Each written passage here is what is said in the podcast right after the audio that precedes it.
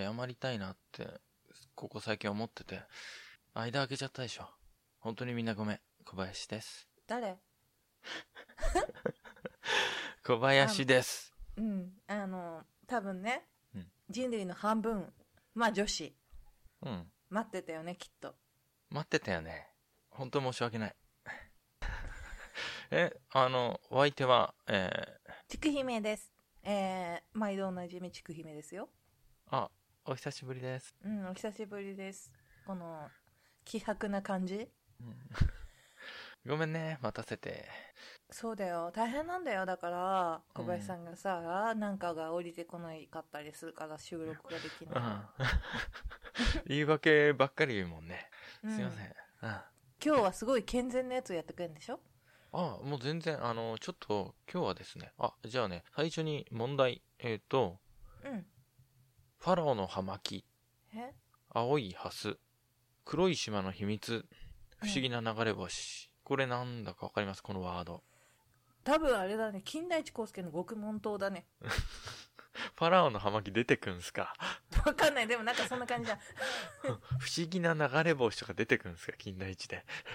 わかんない。よ夜うん、なんかこう。生首が降ってくんでしょ？ドタドタって屋根に。うん。うん。多分私の知っている世の中のワードにはないやつだ。うんそう、謎のユニコーン号レッドラッカムの宝って言ったら、もう知ってる方は、はいはいはいっていうやつです。これはね、あの、タンタンの冒険シリーズってやつです。タンタンって聞いたことないですか？タンタン。タンタン。ティンティンって書くんですよ。え、タンタンってうん。違うの、なんか今日ね、小林さんと収録するって A さんに言ったの。はいはいはい。そしたらなんか、タンタンの画像送られてきて、はい。あ、そのぜキャラクター見たことなかったですか？えっ、と、あの、ベルギーの漫画家さん、漫画作家、元記者なんですけど、うん。エルジェ、えー本名はジョルジュ・レミさんですね。うんの代表作なんですけど、まあ、一生涯をかけて書いた漫画です。で、まあ、フランス語圏で、まあ、一番よく読まれてるとか、広く読まれてる年齢層がね、へ漫画ーなんですよ。あの、バンドデシネって言うんですけど、あ、それは知ってる。そうなんですよ。あの、ヨーロッパのあの、ベルギーとか、フランスを中心とした地域の漫画ですよね。うんバンドデシネっての、で、あの、有名なんだと、アルザックとか、闇の国々とか、うんうん。あとね、あの、黒猫探偵が主人公のあの、ブラックサッドとか、うん、結構あの、画像検索してもね、めっちゃ綺麗な絵ですよ。なんかこう、週刊漫画じゃないクオリティのやつですよね。興味が湧いてきましたよ。はい、湧いてきました、うんえっとね、あの、週刊誌のル・プティ・ヴァンティエームっていう子供版に初めてね、タンタンソビエトへっていうちょっと、ちょっと、ちょっとすごいきな臭いタイトルですけど、うん。ちょっと大丈夫。うん掲載されたのが1929年です。あの、エルジェの、まあ、すのが1929年で、エルジェの生涯をこう通じて残した未完を含めた分の24話ってのが残ってんですけど、うん。まあ、半世紀以上も経ってるわけですよ。うん、そうだね。70年以上。まあ、2億3000万冊以上が売れたと。でも全然読んだことないっていうのはダメだね。いや、全然、あの、僕もインタビューちょっとしてみたんですけど、その辺を行き交う人々ですね。うん。タンタンって知ってるって言ったら、あの、キャラクターですね。それだけ知ってる人がほとんどでした。読んだことなかった。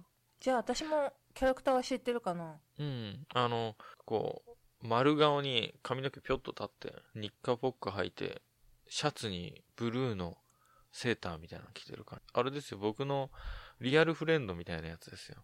で、あの、まあ、ヨーロッパで特にフランスで、これベルギーの作家ですけど、フランスでね、親世代ぐらいからよ読まれてて、世代をこう、渡って共有されているっていう。そうなんだ。日本で言ったら何ですかね？世代間でこう、もう読まれてる漫画みたいな作品？漫画じゃなくても小説とか。うん。うん。で、日本だと、1983年に黒い島の秘密が刊行されて以降ですね、うん。福音館書店から発行されたあの、川口恵子さんっていう方が訳した、うん。タンタンの冒険旅行シリーズっていうのが有名で、で、今、まあね、世界中でもう翻訳されてるんですけど、うん。あの、その、実際、まあ、漫画そのもの読んだことがなかったとしても、その、さっき言ったタンタンとか、あと、愛犬の相棒なんですけど、見る、日本語だとスノービーって呼ばれてるんですけど、全然違うね。うん、全然違う。あと、アドック船長。日本語だとハドック船長ですけど、日本語訳で言っていきます。が、まあ、エルジェのもう家族って言って可愛らしくて愛らしい姿っていうのも雑貨とかね、お洋服とかキャラクターとかでまあ一回ぐらいは目にしたことあるんじゃないかなと。まあこのね、もうこれ人物ラジオですから作者のエルジェうん。を中心に取り上げなくてはなんないんですけど、まあ、タンタンを布教しようとしてるわけじゃないんですけどね。うん まあ、このタンタンが世界的にこう結構人気あるんですよ。うん。で、まあその理由は何かっていうのをこう作者エルジェの謎を解きながらね、謎ってわけでもないんですけど、すごい、日立不思議発見みたい。うん。あの、最終的にはね、し勝負してもらいますから、いろんな人と。うん。ね、あの、まあ、どういう魅力が人を引きつけてるかっていうのは、うん。あの、今回は担当職人にっていうか僕が絞ったテーマとしては、あの物語の中で結構回収されてないこ不思議な謎があるんですよ、結構。へえ。うん。結果す終わったけど、さっき語ってたっていうか物語の中で語ってた謎が全然回収されてないじゃんってのがあって、うん。そこに注目すると、作者エルジャが見えてくると。いうなるほど気づいたんですね。これじゃあ枕なんだ、ずっと。はい、枕、枕営業、ちょっと長いんで僕、前期が。うんすいません。うん。えーっと、まあ、作者のね、あの、エルジェさんの経歴っていうのを、結構作家さんの経歴ってもう全然語られることあんまないじゃないですか。年表的には。うんうんうんだからそんなに長くないんで、あの、とりあえずね、か、簡単に、最初にタンタンのイメージがつかないと聞いててよくわかんないと思うんで、うん。人物ですよ。だけど、タンタンの話をまずちょっとしないとダメだとうん。な大丈夫だよ。思うんですよ。いいよ、大丈夫だよ。うん、あの、いつも通りあの、編み物やってていいですから聞いてください。嘘。編み何物やりながら、姉さん。か勝手なやつ。漫画描きながらでもいいんで聞いてください。ネトゲやってますよ。はい。やりながら聞いてください。嘘です。ちゃんと集中してます。はい。えっと、えっとね、主人公のタンタンってのは、うん。まあ、容姿で言うと小柄でこう、ちょっとひ弱な感じのする、というか子供でもなく大人でもない。うん。で男の子っぽくもなければ女性的でもない中性的な外見というか性質なんですよ。うん。で、最初はね、ルポライターっていう設定ですけど、へえ。うん。で、彼がね、相棒のホワイトフォックステリアの見る、えースノーウィーですね。うん。うん、とともに、絶えず新たな土地へと旅立ち事件に巻き込まれたり謎を解明したりす冒険をするお話ですよ。うん。で、あの、その当時ですよね、1920年代ぐらいからの、うん。あの、西洋文明って言ってやっぱりこう、まあ、戦争その後入ってきますけど、うん第一次大戦の終わった後だから、そうだね。うん。だけど、やっぱり一般市民のこう、科学的な好奇心とか、まあ、冒険ね、創造的なこう、冒険の好奇心っていうのは一般市民にあるわけであって、子供たちには特に。まあ、その時代のね、様々な、まあな、こう、夢、無双と熱望が凝縮されてる。うん。あの、少し先の未来はこんな冒険があるんじゃないかみたいな。ちょっとした未来みたいな。そうです。で、まあ、最初の登場人物はタンタンと相棒のスノーウィーだけなんですけど、その後どんどんこう、個性あふれるレギュラーメンバーが登場してくるっていうような、こう、だんだんこう、固定メンバーになって、まあ、家族形成していくみたいな感じですよ。え、タンタン結婚するの？いや、実はね、親がいるのかもわからないし、うん。家族が全く描かれないんですよ。本人そうたちの。なんだ。うん。あの、他の登場人物もどういった生活してるかっていうのは一切描かれないんですよ。そこもまた不思議ですよね。うん。だから、全然、ね、出会ったキャラでこう、家族を構成していくような、家族的なこう、絆みたいなとこあるんじゃないかなって、ちっちゃい頃読んでました。で、僕がね、初めて、このタンタンの冒険旅行シリーズっていう名前だったんですけど、昔はう。ん。出会ったのが9歳の頃です。小林ジュニアの頃だ。そうです。まだ僕が世の中に見つかる前ですよね。どういう意味、うん。で、あ市のね、はい、流しちゃう。市の移動図書館ってわかります？移動図書館。え、何それ？市、市でこう図書館あるじゃないですか。なんとか市立図書館。うん。そこでね、移動図書館って言って、なんかトラックみたいなのに本積んで、町内をこう回るんですよ、学校とか。えそれ多分栃木多分あうちうちそれないよ東京の方とかじゃないんじゃないですか。うん多分ないと思うち地方だとほら、距離が学校の学区とか広いんで、うんうん、多分そういうのあったんで、そこで、あのー手に取ったんですよね、初めて。すごい覚えてます。で、文字がね、すっごい多いんですよ、漫画で。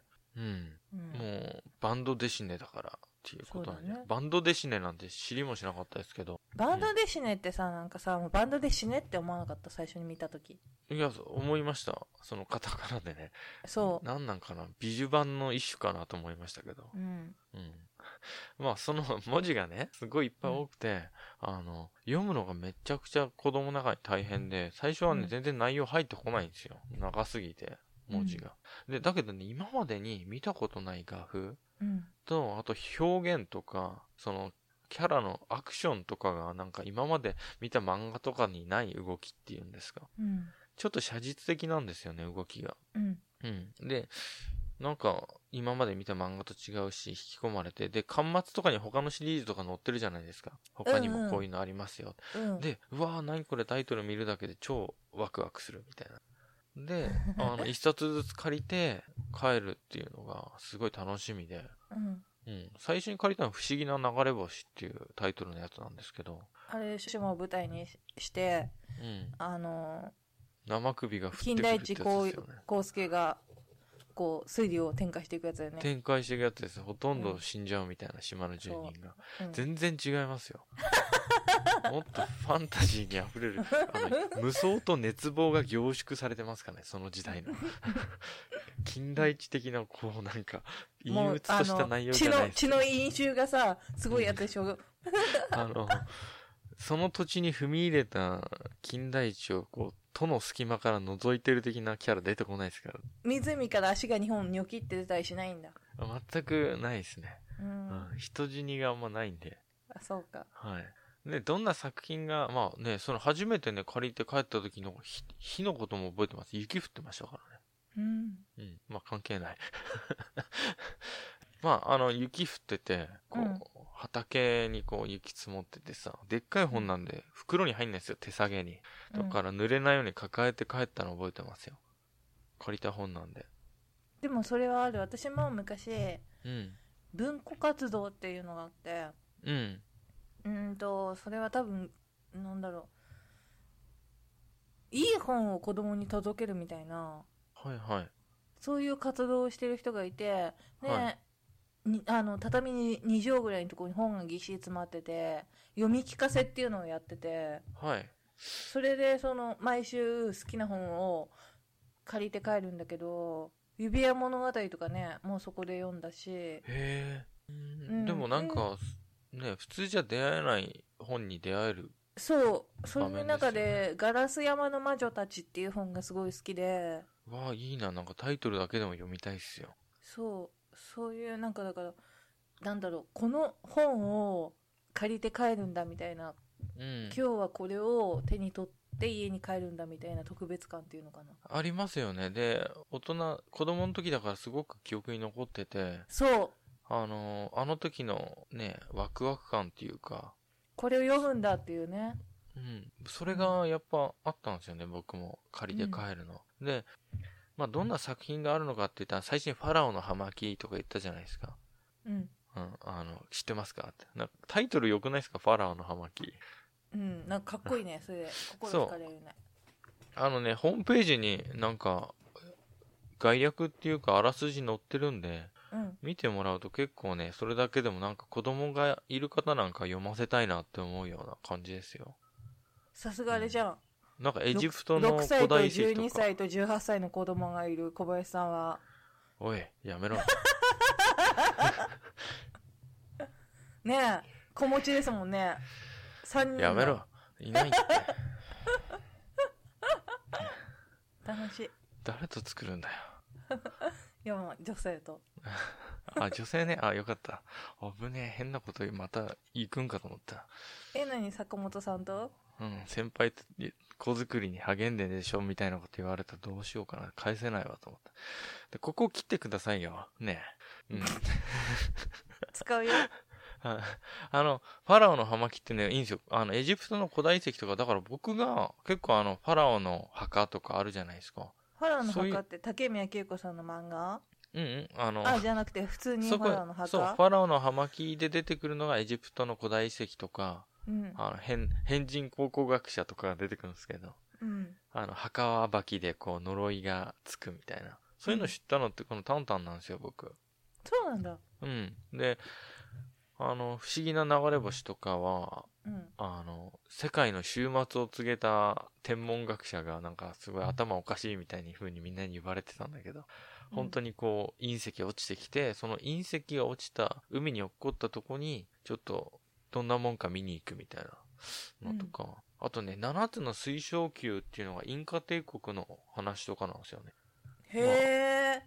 あの、創作ですけど、その当時ですよ。だから第二次大戦前の話ですけど、うん。こういう話書いてんですよ。タンタンが、あの、インカ帝国の皇帝のラスカル・カパックっていうミイラを発見したっていう新聞記事を読んで、うん。その後インカ帝国の墓を暴いた7人の科学者たちが、謎の水晶球によって次々とこう、昏睡状態になってくるっていう、部屋に置いてた。うん。で、あーなんかね、教授がいる部屋にこう置いてあってで、ミイラがある部屋で、こう、突然ね、こう、光がこう入ってきて、こう、嵐が吹き荒れて部屋の中、めちゃくちゃになって、ミイラが忽然と姿を消すとか、なんか、まあ、小学生の時読んでてね、ミイラとか出てくるから結構怖かったっすけどね。あの頃ってでもほら、例えばさ、インディ・ジョーンズとかもそのぐらいの時代がさ、テーマだったりするじゃん。はいはい。だから、なな冒険っていうことがさ、まだうん。成り立つっていうかさ、でやっぱいいろんなそのなんていうの？インカだったりとか、はいそういう南米だったりとかっていう未知のところに行くっていうの？はい。それをでもインディ・ジョーンズって後から作ったもんじゃん映画として、うん、そうですね。でもそれをさリアルに当時に書いてたってことでしょ？そう、そうです。そそれはすごいことだよねその時のこう、想像力を使って、だからなんか、その、夢の中でミイラが出てきて、水晶球をぶつけてくるみたいな、同じ夢を見るみたいな。とか今から70年前ぐらいにそういうなんか、ファンタジーの話書いてて、うんで、それでなんかね、あるビーカー教授ってキャラがいるんですけど、うん。うんその人が謎の失踪を遂げてしまって、うん。それをタンタンと、あの、ハドック船長ってのが、あの、創作してペルーを目指すみたいな話とか、へえうん、太陽の神殿っていう本ですけど、それはね、7つの水晶球と続きになってる話ですよね。だから、考古学とかなんか、ミイラとか全然知らない子供が読むと結構ね、怖いみたいな風に思いますよ、本当、うんなんか、そそうい。うところからさ興味持ってもらえたら嬉しいよね、そうそう、僕はそのい、それ以後、やっぱりそういう古代帝国とか、文明とかの成り立ちとか興味持ちましたからね、結局。うんうん。まあなんかその当時だからなんかこう、今じゃちょっとなんかそういう風にさ、ミイラとか、特に姉さんはね、あの、創作にあんま使うのもさ、よろしくないなって思うかもしんないけど。なんで？まあその当時だからなんかファンタジーの夢をミイラとか、だって私なんてミイラとセックスする漫画出してるからね。そうだ、そうだ。即身仏って限定してるから。より、よ。より一層。よりやばいよ、うん。より、より一層だ。うん。うん。うん、聞いて。うん、うん、聞く。あのね初めて見た時に本当にイケメンだと思ったのミイラが。鉄門鉄門会商人。年うんそれはじゃあ漫画で生かそうと思ってあー、なるほど。それで、ミイラと、うんミイラとパンパンする漫画描いたわけですね。子供が聞くかもしんないんで、パンパンとかやめましょう。えっと、まあ、あの、お子さんがいる方には、まあ、なんかこう、読ま、図書館とかにある地域もあると思うんで、うんうん、なんか一回で読ませてもら、見たらね、いいかなと思いますよ。文字数多いんで、ほら、小説が、とか読まないけど、漫画なら読むって子が見たら、ものすごい文字量なんで、慣れるかもしんないし。そうなんだ、うん。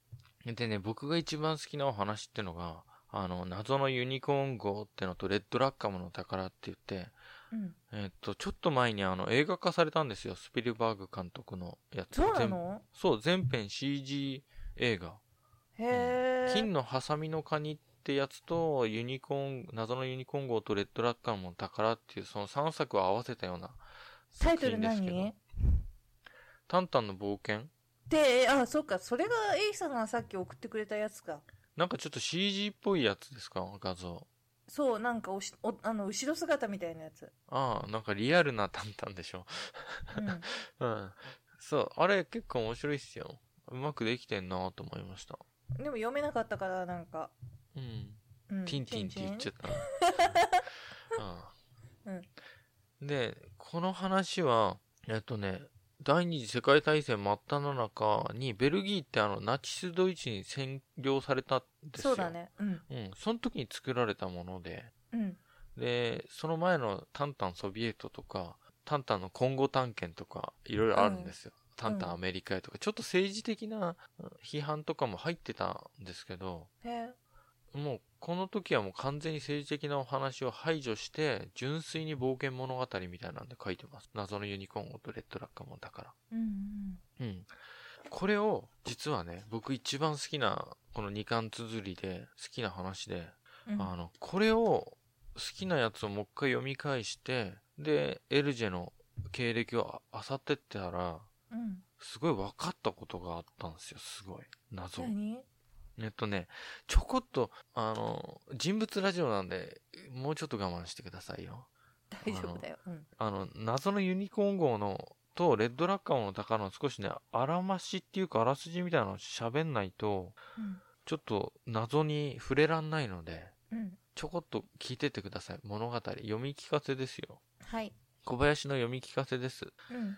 はい。えっ、と、謎のユニコーン号ってのは、えっ、と、物語で言うと、スリ事件がね、世間を騒がせている時に、タンタンの世界の中の話ですよ。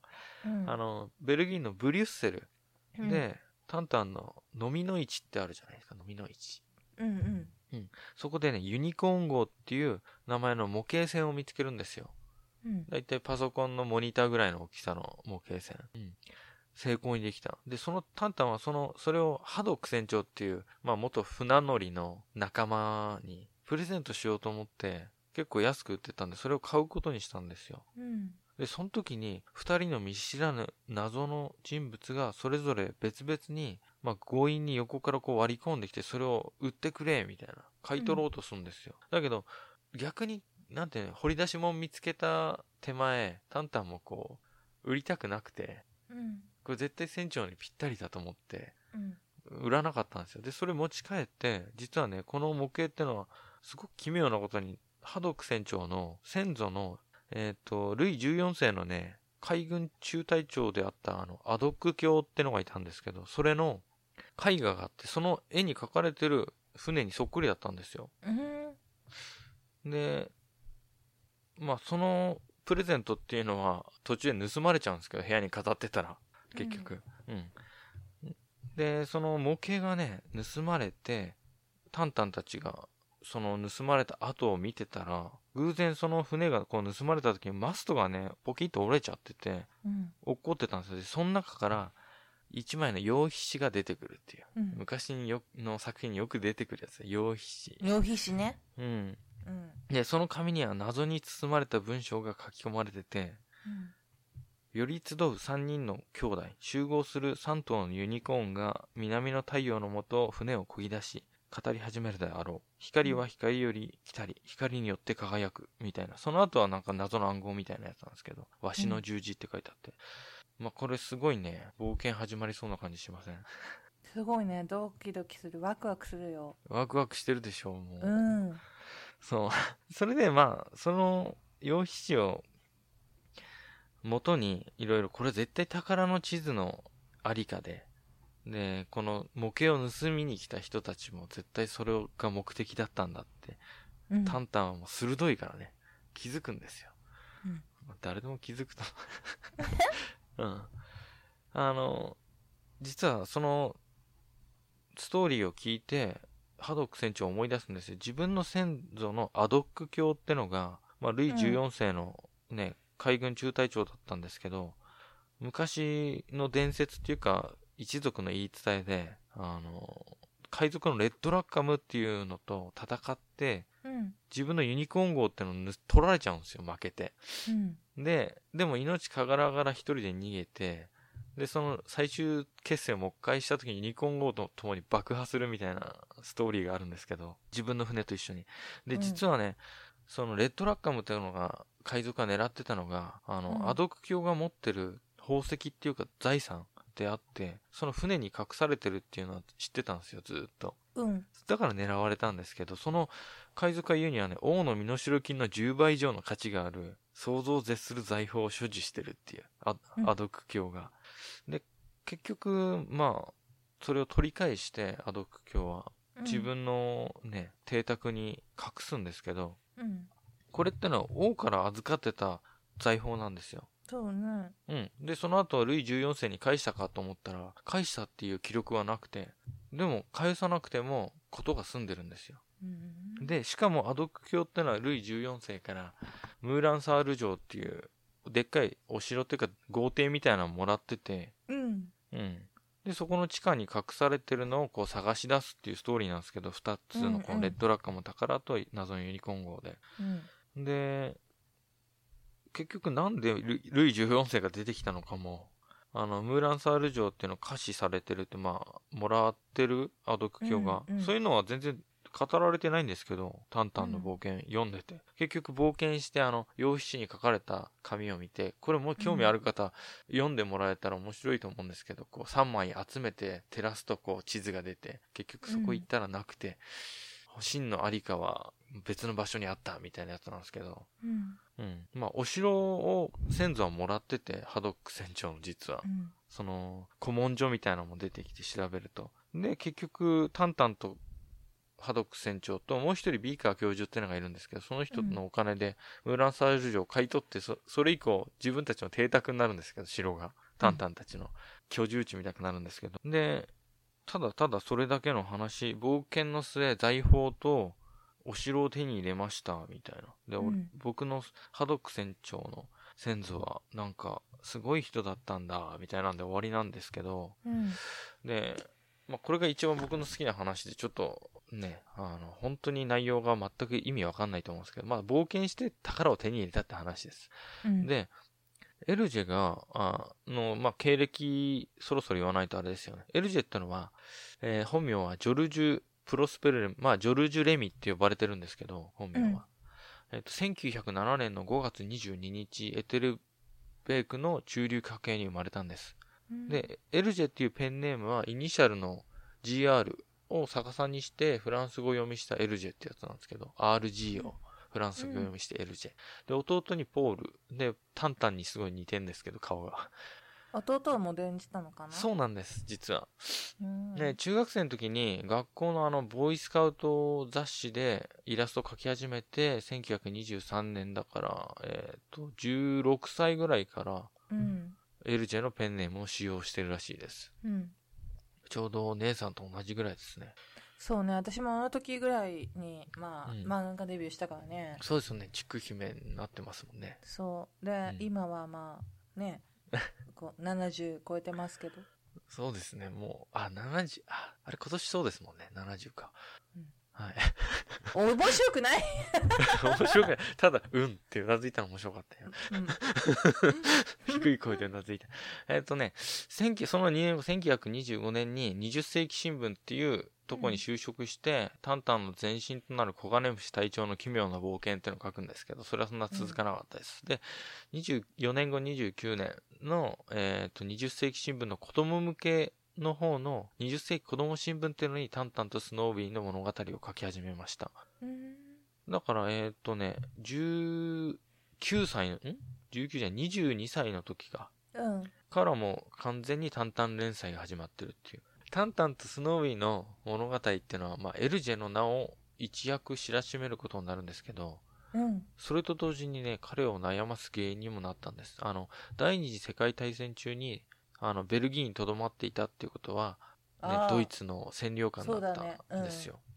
で、それでも実は占領下でも、連載続けてたんですよ。それに関する批判とか結構あるみたいなんですけど、そこは割愛します。で、まあ、いろんな協力があって仲間とか、いろんな雑誌社とかの連載は続けてたんですよ。占領下であっても。うん。うん。まあ、レジスタンスっていうわけでないし、政治的な内容は一切それ以降書いてませんから。うん。まあ、子供たちに楽しい話を届けたいみたいな感じだと思います。うん。うん。まあ。そうなんです。で、まあね、占領下で書き続けてたんですけど、まあそういう世の中でそんな事態でも漫画書いてるのって何なんっていうことで、結構批判とか結構受けてて、職失っちゃってんですけど、うん。その後、ね、元レジスタンスの人がいて、レイモンさんって人。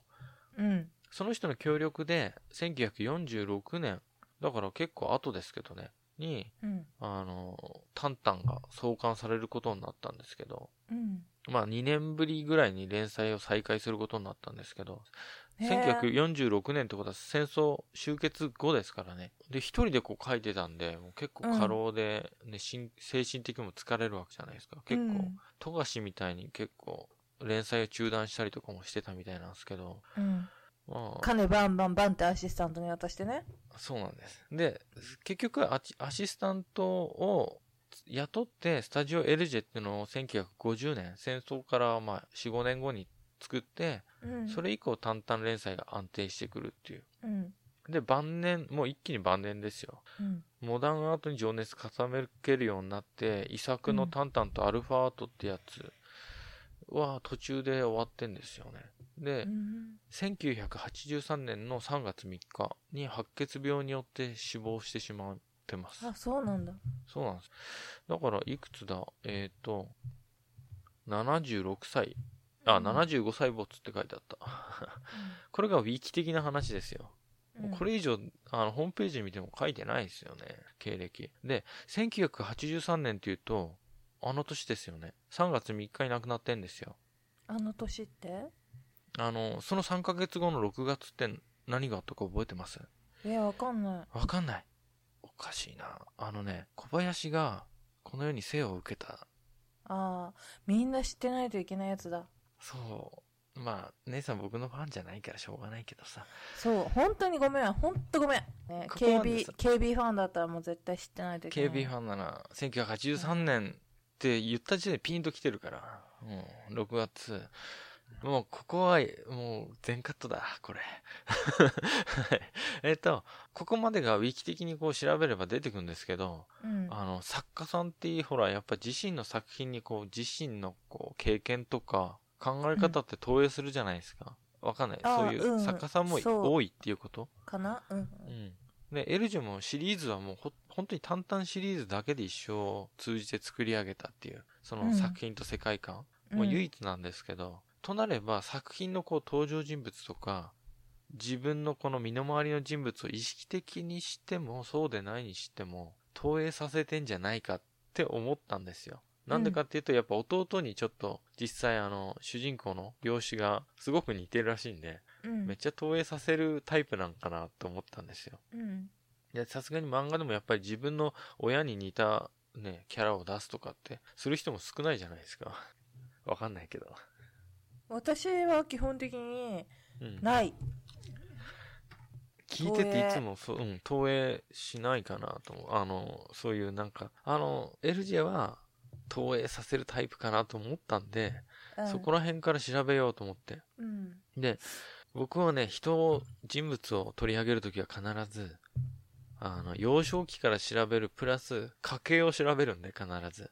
あの、ほら、歴史的な、こう、結構有名な調べるから、結局家系が大事なんで、で、その家系の色ってあるじゃないですか。ちょっと、ある、ある、げある。厳格な家系か、もう簡単にね、僕はそこまで深く読まないけど、とりあえず厳格か、そうでないかとか、うん儀式的なことをちゃんとやるかやんないかとか、うん。そういうのを調べるためにいつもね、歴史的な人物は家系調べるんですけど、うん。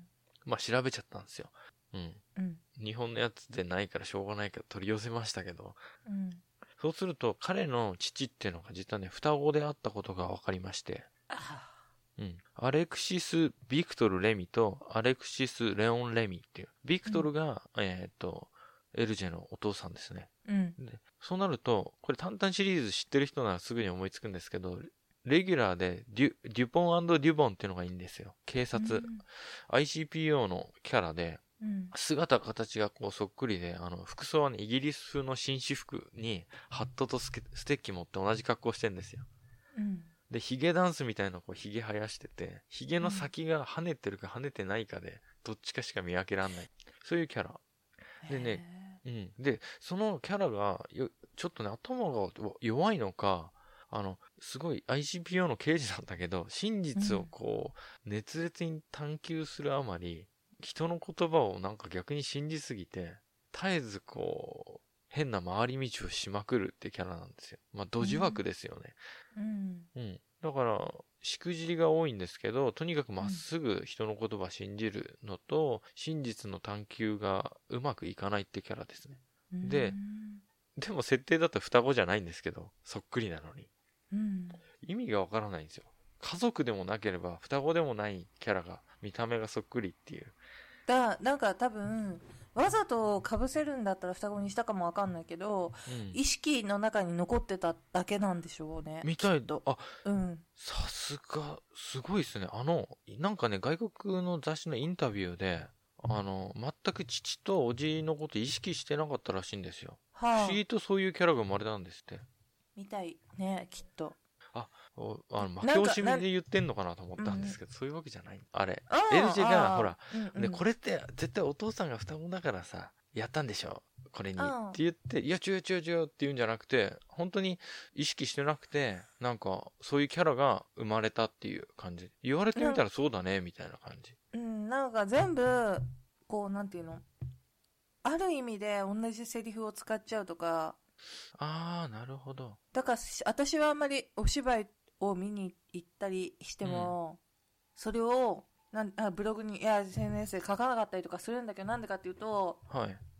その、多分漫画の中で影響されていつか使っちゃうんじゃないかっていう、あー、なるほど。パクリじゃないんだけど、はパクリじゃない頭に入っちゃう。それは、人だからしょうがないですもんね。うん、山をで見たら、山の絵を描きたくなるかもしれないしさ、自然に。そう。だからその、なんていうのかな、先祖っていうかのことも、そういう風に意識の中にあって、で、多分取り出、引き出しとして取り出したんじゃない？ああ、すごい、あの、分かってくだされば、あの、とても助かります。うん。で、あの、で、父がほら芸術家かなんかかなと思って調べたんですけど、うん。よく職業分かんなくてサラリーマンっぽいんですよ、なんか。職2回ぐらい。うん。で、芸術とはもう全然接点がなくて、おじさんも同様なんです。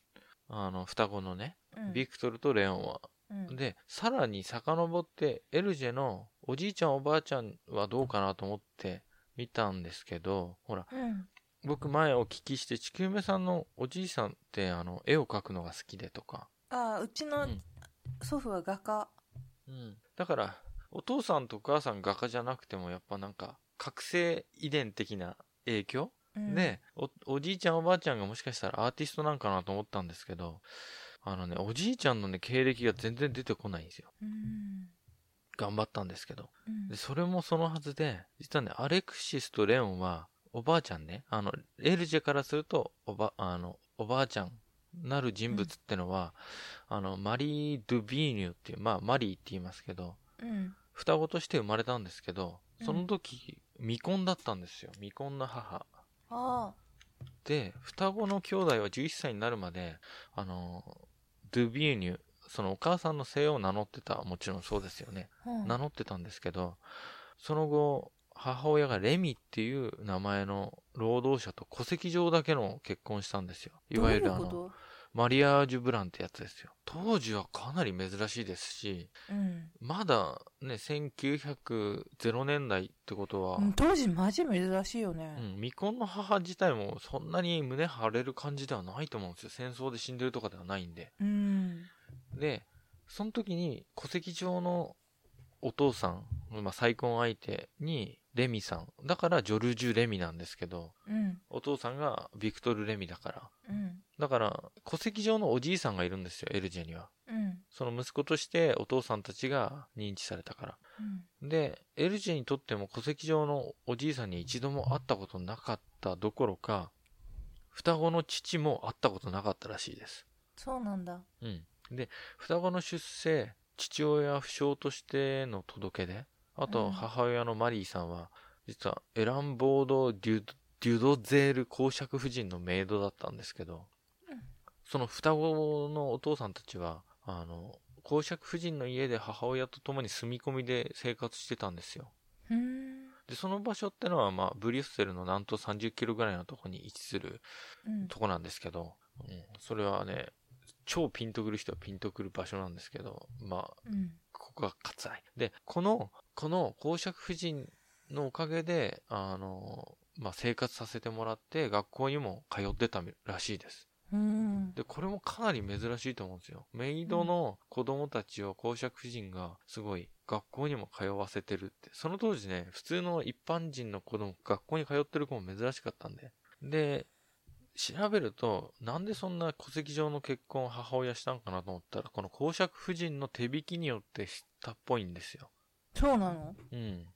で、夫婦は、あの、レミー家っていう、その、こ戸籍上のね、旦那。ってのは、あの、その公爵夫人に結構貸しっていうか借りがあったんじゃないですか、一族として。うん。だから、OK 出したみたいで。だけど、うん夫婦は、あの、生活を共にすることなくて、それ以降のことのレミ家については何もわかりませんで、ということはですよ、はい。本当の双子の父ですよ。レエルジェにとっての本当のおじいさんっていうのは誰かっていう話ですよ。うん。で、昔、その、エルジェが、いとこっていうか、その双子のおじさんの娘さんだから、いとこか。いとこのお嬢ちゃんと喋ってる時に、うん。おじいさん誰なんだろうねってお嬢ちゃんがいつも話してて、うん。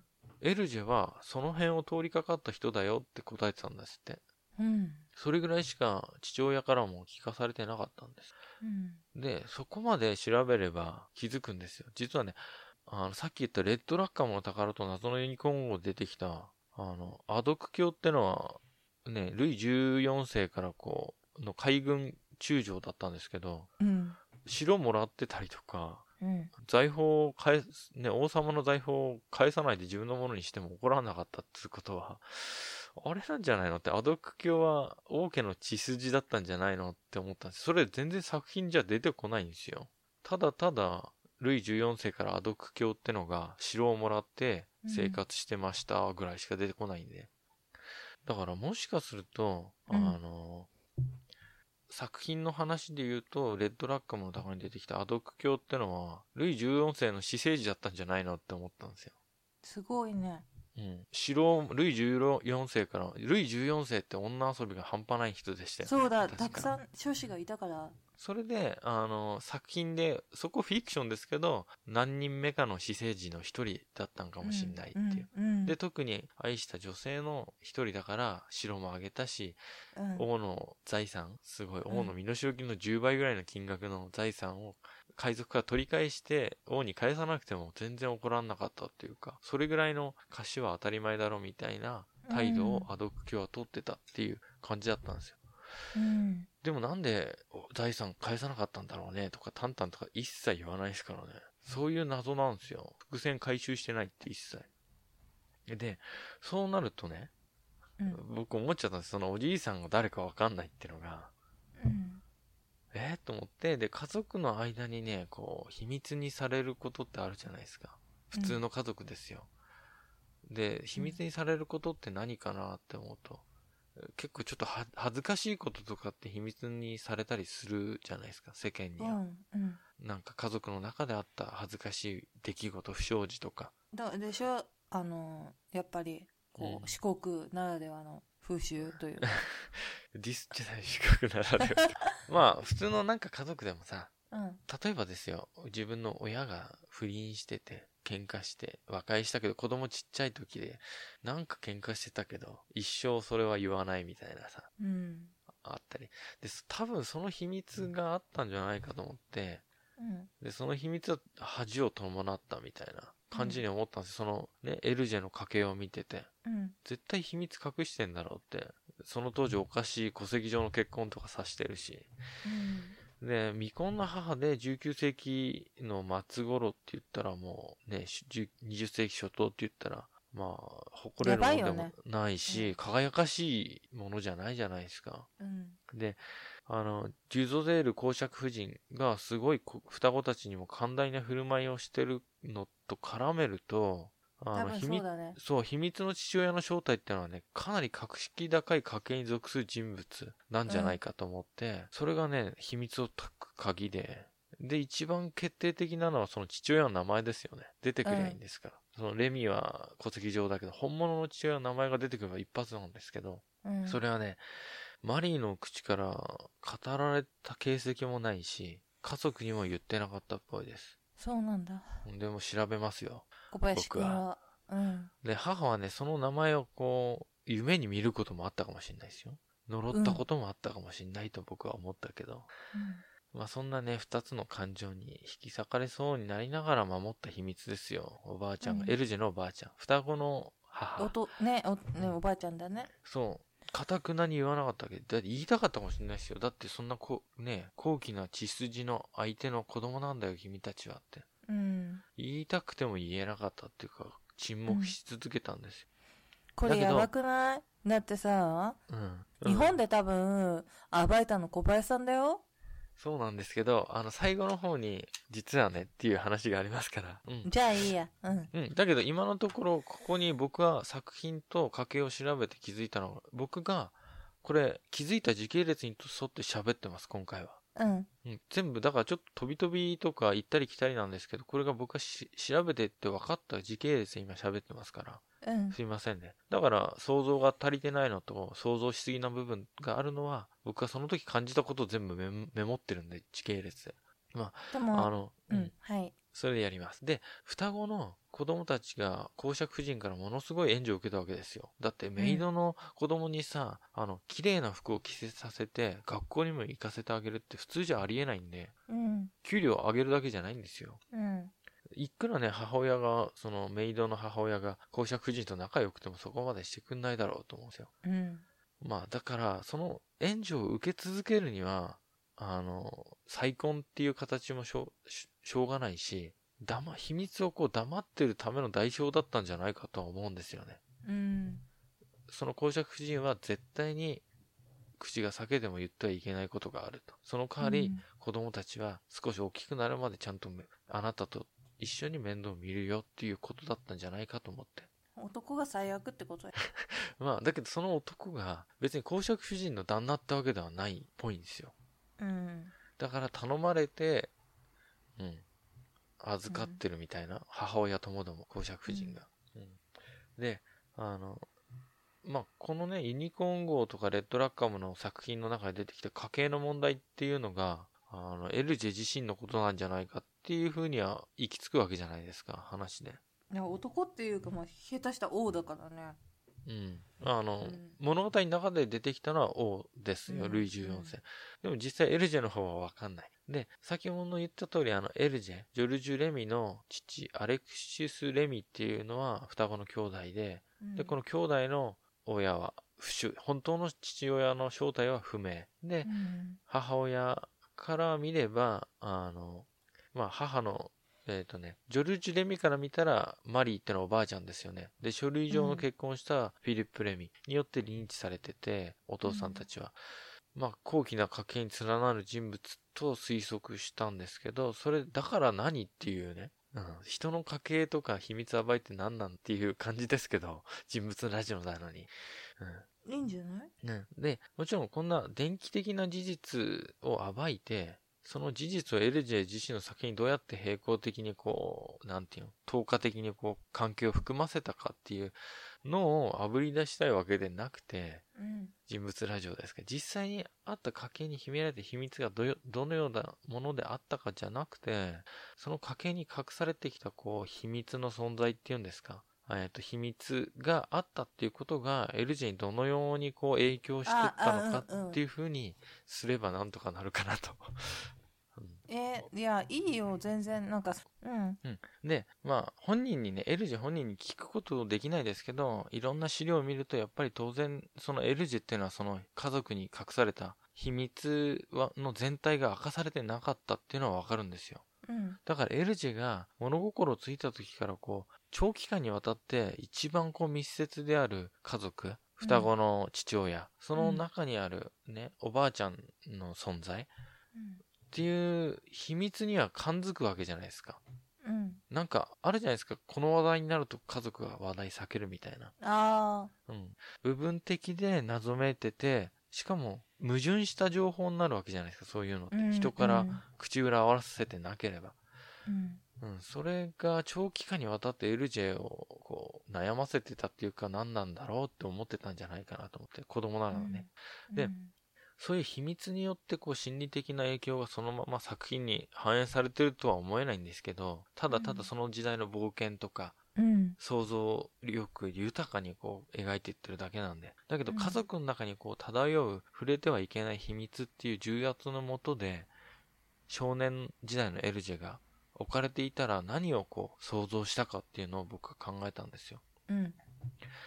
で、その秘密から、まあ目をそらした場合ですよ。逆に何に関心を向けたか。うん。まあ長期間、そうやってね、長期間に妄想と現実を行ったり来たりみたいなさ、の痕跡が淡々のこう創作活動の至るところにうん回収されることなない謎っていう形でかすかに、でも決定的な形でこう、姿を見せてるうん。そこが子供の時に読むと、な、変な感覚が残るんですよ。あの、伏線回収してねえじゃん、みたいな大人になればわかりますけど、うん。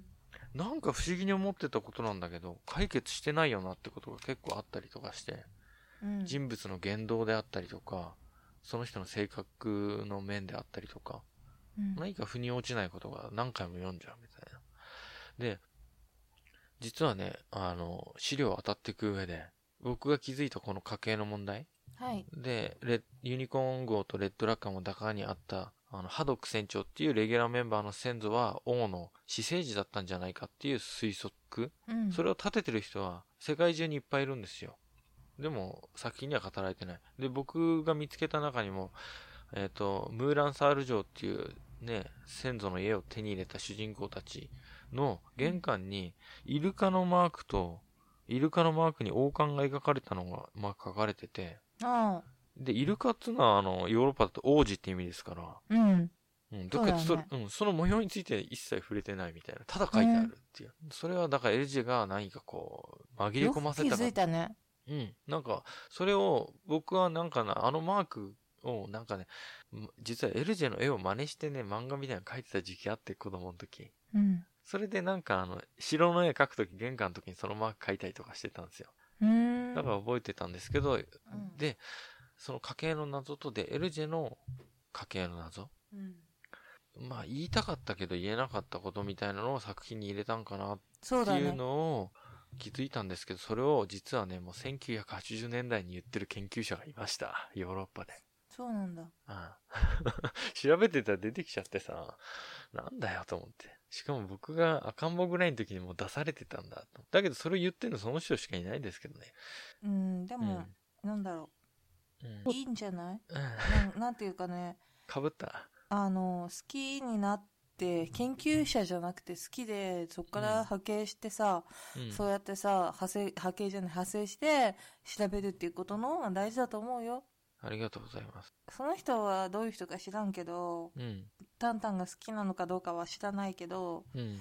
小林さんはさ、タンタンが好きなんでしょ？めっちゃ好きです。ユニコーン号とレッドラッカーももうすっごい読みましたからね。だから、それで調べたわけじゃん。うん。その方がさ、多分、うん、まあ好、きなものを掘っていくっていうところ。うん。だから、たまたま僕がさ、家計を調べる癖があったっていうか、絶対調べるんで、家計は。うん。気持ち悪い。うん。まあでも調べないと分かりますよね。ヨーロッパ系のやつって調べないと全然分かんないんですよ、人物。あとみんななんか、なんか、あの、なんで？教王っていう風に呼ばれてる人とかって、調べるともう精神疾患の家系だったりするからね。そうなんですよ。で、なんでこの人だけ名字違うのとかいっぱいあるじゃないですか。どっから出てきたのこの名前とか。そしたらね、違う家系のおばさんの名前を取ってるとかさ、あるから養子だったりとかね。そうなんですよ。もし興味持った方、タンタンの本読んでもらうと、あの、いろんな登場人物出てくるんですけど、それがかなりね、いろんなメタ的にタンタンを書いたエルジェの家族像とか反映してるんじゃないかなと思って。うん。うん。双子の父親はね、本当に寡黙で喋んなかったらしいですから、謎も聞き出せなかったでしょ。で、エルジェがインタビューでね、ちっちゃい時に、あの、エクトル・マロンのあの、家なき子っていう本、うん。あの、あれですよね。愛犬の竜を連れて、空と君との間にはってやつねそう、そう、オーバーオール着てさ、最終回であの、ゴミ箱からさ、ハンバーガー取ってさ、登場するなら金をくれ、登場するなら金をくれって、あれあれあれ。アマゾンギフト券くれってやつね。うん、そうそうそう、登場するならギフト券くれ、アマゾンギフト券くれ。そうそう、それそれそれ。ううんん、主人公があの、チクっていうやつだね。そう。名作、うん、すごい。じゃない、全然違う。あの、エルジェ、子供の時だからさ、うん。うん。あの、まあ、原作っていうか、ね、古典の本ですよね、家なき子って。うん。で、僕よくストーリーわかんなくて調べたら、うん。これね、確信したんですよ。エルジェの話で。エルジェがすごい好きで読んでたらしくて、なんかウもう、こういう昔の本なら、ネットで検索すればあらすじ出るじゃないですか。うん。そしたらね、なんかあの、家なき子ってあの、主人公の名前が、レミなんですよ。そうなんだ。うん。で、子供の時読んでたらさ、同じ名前ってもうそれだけで引き寄せられません？うん。で、しかもストーリーが貧しい人のもとに預けられて育って、うん。その育てられたものの最後にはまあ、いろんな旅してさ、実はうん。後期の生まれが明らかになるっていうストーリーらしいんですよ。うんうんで、子供時代にそれをこう手にしたエルジェってさ、うん。偶然って思えないぐらいこう共感性みたいなのを感じたんじゃないかなと思って。そうだね。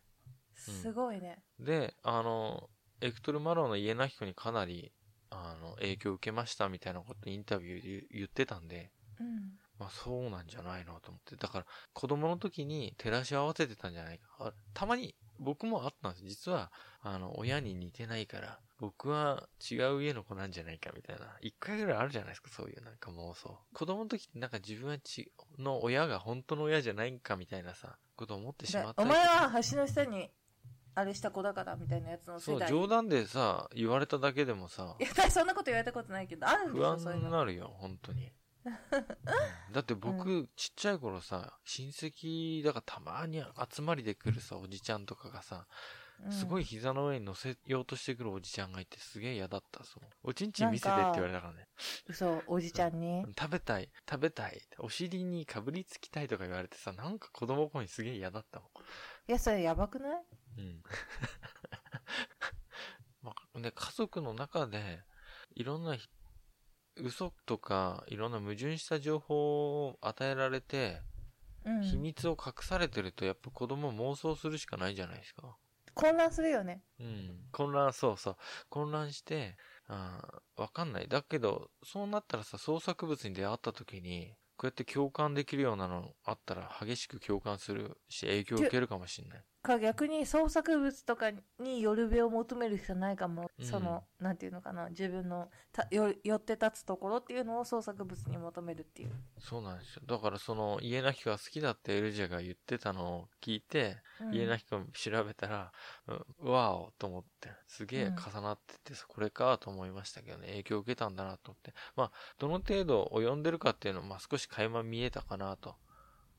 ね。うんで、少年のエルジェが、ある程度答えって必要じゃないですか。その秘密ばっかりされてると、自分の中でこうだったんじゃないかっていう物語って、やっぱり必要で納得できないと、ずっと悶々としちゃうから、だから僕は、実は僕のおじいちゃんは、すごい王様とかね、高貴な身分の人で、そういう生まれだったんだって、レミと名前同じだし、きっとこんなことだったんじゃないかななんて思ってたんじゃないか。したいよねうん。うん。まあ、作者の、あの、こう、身の上に起きた出来事がそのまんま、ね、根本的にこう、作品世界を構成するわけではないけど、まあ、その内面で作った世界ってあるじゃないですか。うん。が作品にこう、ストレートに反映されるわけではないけど、まあ、エルジェの場合はそうやって謎を散りばめることによって、作品世界にこう、誰か僕の声を聞いてって感じかもね。うん。知ってほしいってわけではないかもしれない。彩りの部分で自分の謎を使ったのかもしれない。あと無意識に出ちゃってる。うん。うん。だから、そういう風に大人になってみて、目で見たときに、改めて、タンタン面白いなと思いました。うん、丸ってやつです、今回。はい。そう。うん。小林さんの、すごいね、今日は。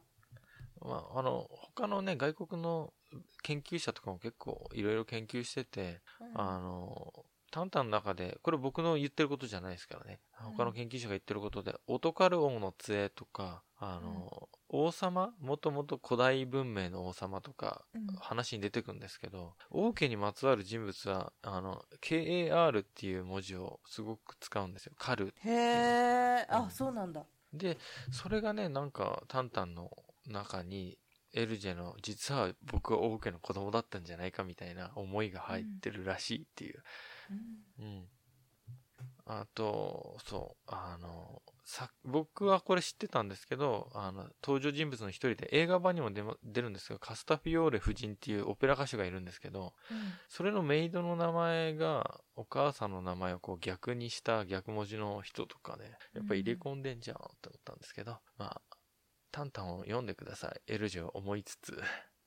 そうか、そうやってみれば創作物も面白いのかもね。うん。だけど、それって、本人が暴いてほしくない秘密かもしれないんですよ。うん。だけど、現れている以上、読み解くっていうか、楽しんじゃってもいいんじゃないかなと思います。うん作品を読むとき。知ってほしいけど、知らないでほしいみたいなうん。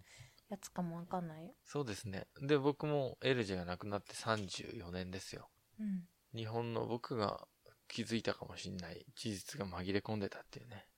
うん。うん。世界中で気づいてる人が、もしかしたら、こうは高々に言う、言いたい性格ではなかったんだと思うし、本人。そうだね。うん。で、それが真実かもわかんなかったからって。うん。なかなか難しいね。そう。